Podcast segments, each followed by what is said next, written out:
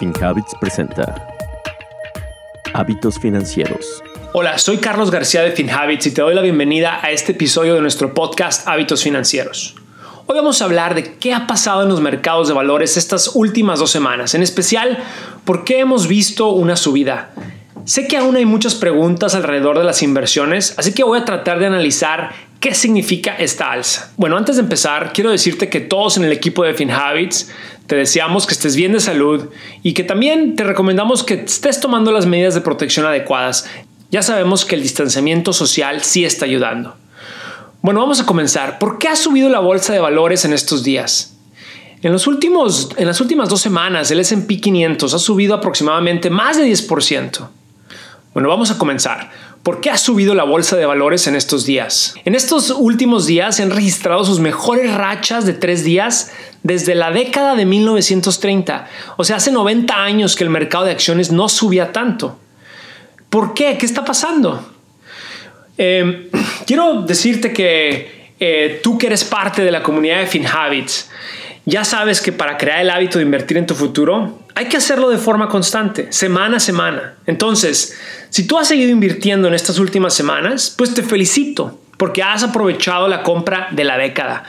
Si no estás invirtiendo, debes aprovechar e invertir hoy, ya que el mercado está en venta. No estoy diciendo o prediciendo que el mercado va a subir de aquí en adelante. En realidad lo que estoy diciendo es que si tú estás invirtiendo semana a semana, tú estás promediando tu compra sin importar el movimiento del mercado. Pero al final del día somos inversionistas a largo plazo, ¿no? Entonces esto es lo importante. Ahora déjame te platico las causas por las cuales yo creo el mercado ha subido en estos últimos días. Un punto muy importante es que a los inversionistas institucionales, ellos siempre están tratando de predecir lo que va a pasar en el mercado en los próximos 3 a 12 meses. Y ellos responden de cierta forma que cuando hay incertidumbre, pues ellos no saben qué va a pasar y eso crea también un pánico en los mercados. Ahora déjame te explico cómo yo creo que esto se ha mejorado basado en 3 diferentes puntos de vista. Primero hablemos del COVID-19.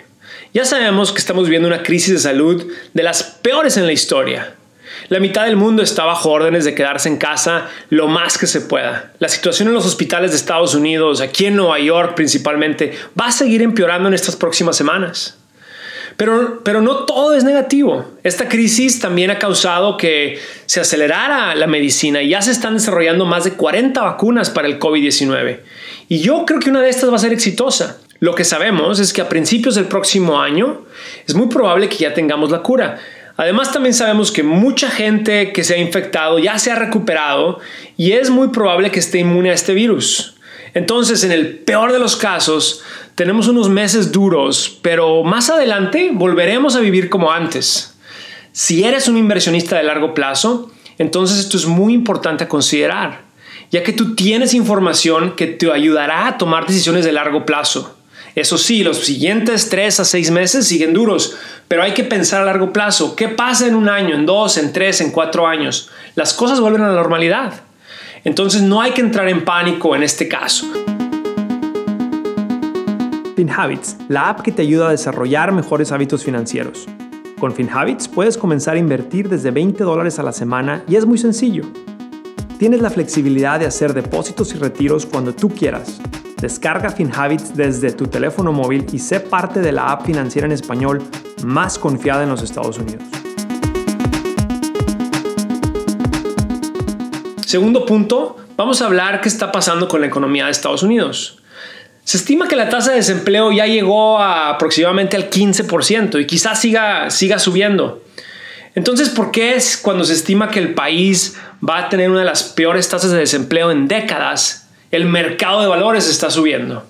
Bueno, igual que en la parte de salud, estos números de desempleo se desconocían hace unas semanas y ahora ya tenemos el número y la cosa se va a poner peor. Así es que no hay que asustarse. Ya tenemos el número actual y sabemos que se va a poner peor.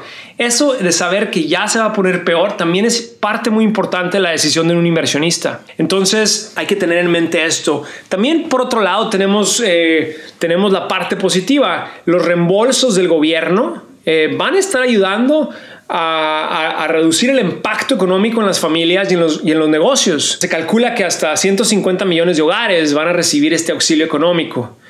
Entonces, ¿qué es lo que hay que pensar, ¿no? Que una vez que termine el distanciamiento social y los negocios vuelvan a abrir y nosotros podamos salir a comprar, pues esta demanda económica que pusimos en pausa nosotros va a volver a la vida. Vamos a volver a regresar a la normalidad. Y es muy probable que vamos a vivir un rebote económico. Entonces hay que estar preparado para esto. Y aquí lo importante de nuevo es que tú, como inversionista de largo plazo, ya tienes esta información. Ya sabes qué tan mala va a estar la paliza. Entonces no debes de actuar con miedo. Al contrario, si tú estás pensando a largo plazo, este es un muy buen momento para invertir. Tercero, hablemos de la bolsa de valores. Como les decía antes, los inversionistas institucionales generalmente están un paso adelante del resto de la economía. Por ejemplo, se dice que cuando un país entra en recesión, que es cuando empieza un ciclo nuevo de crecimiento en la bolsa. Y es probable que es lo que estamos viviendo ahorita. Ojo, no estoy diciendo que la bolsa no va a bajar más. De hecho, puede bajar más. Pero lo importante es que la incertidumbre se está disipando y se están aclarando las cosas. Lo más importante es entender qué es lo que pasa con la bolsa después de una crisis como la que estamos viviendo. ¿Se acuerdan de lo que pasó en la última crisis del 2008? Desde marzo del 2009, cuando tocó fondo el mercado en la última crisis, el mercado subió 450%. Es decir, que los inversionistas que estuvieron invirtiendo durante el primer trimestre del 2009 y se quedaron invertidos durante los siguientes 10 años, vieron sus inversiones cuadriplicar. O sea, si hubieras invertido, tendrías más de 4 veces lo invertido. Y ojo, el rendimiento pasado no es garantía de un rendimiento futuro.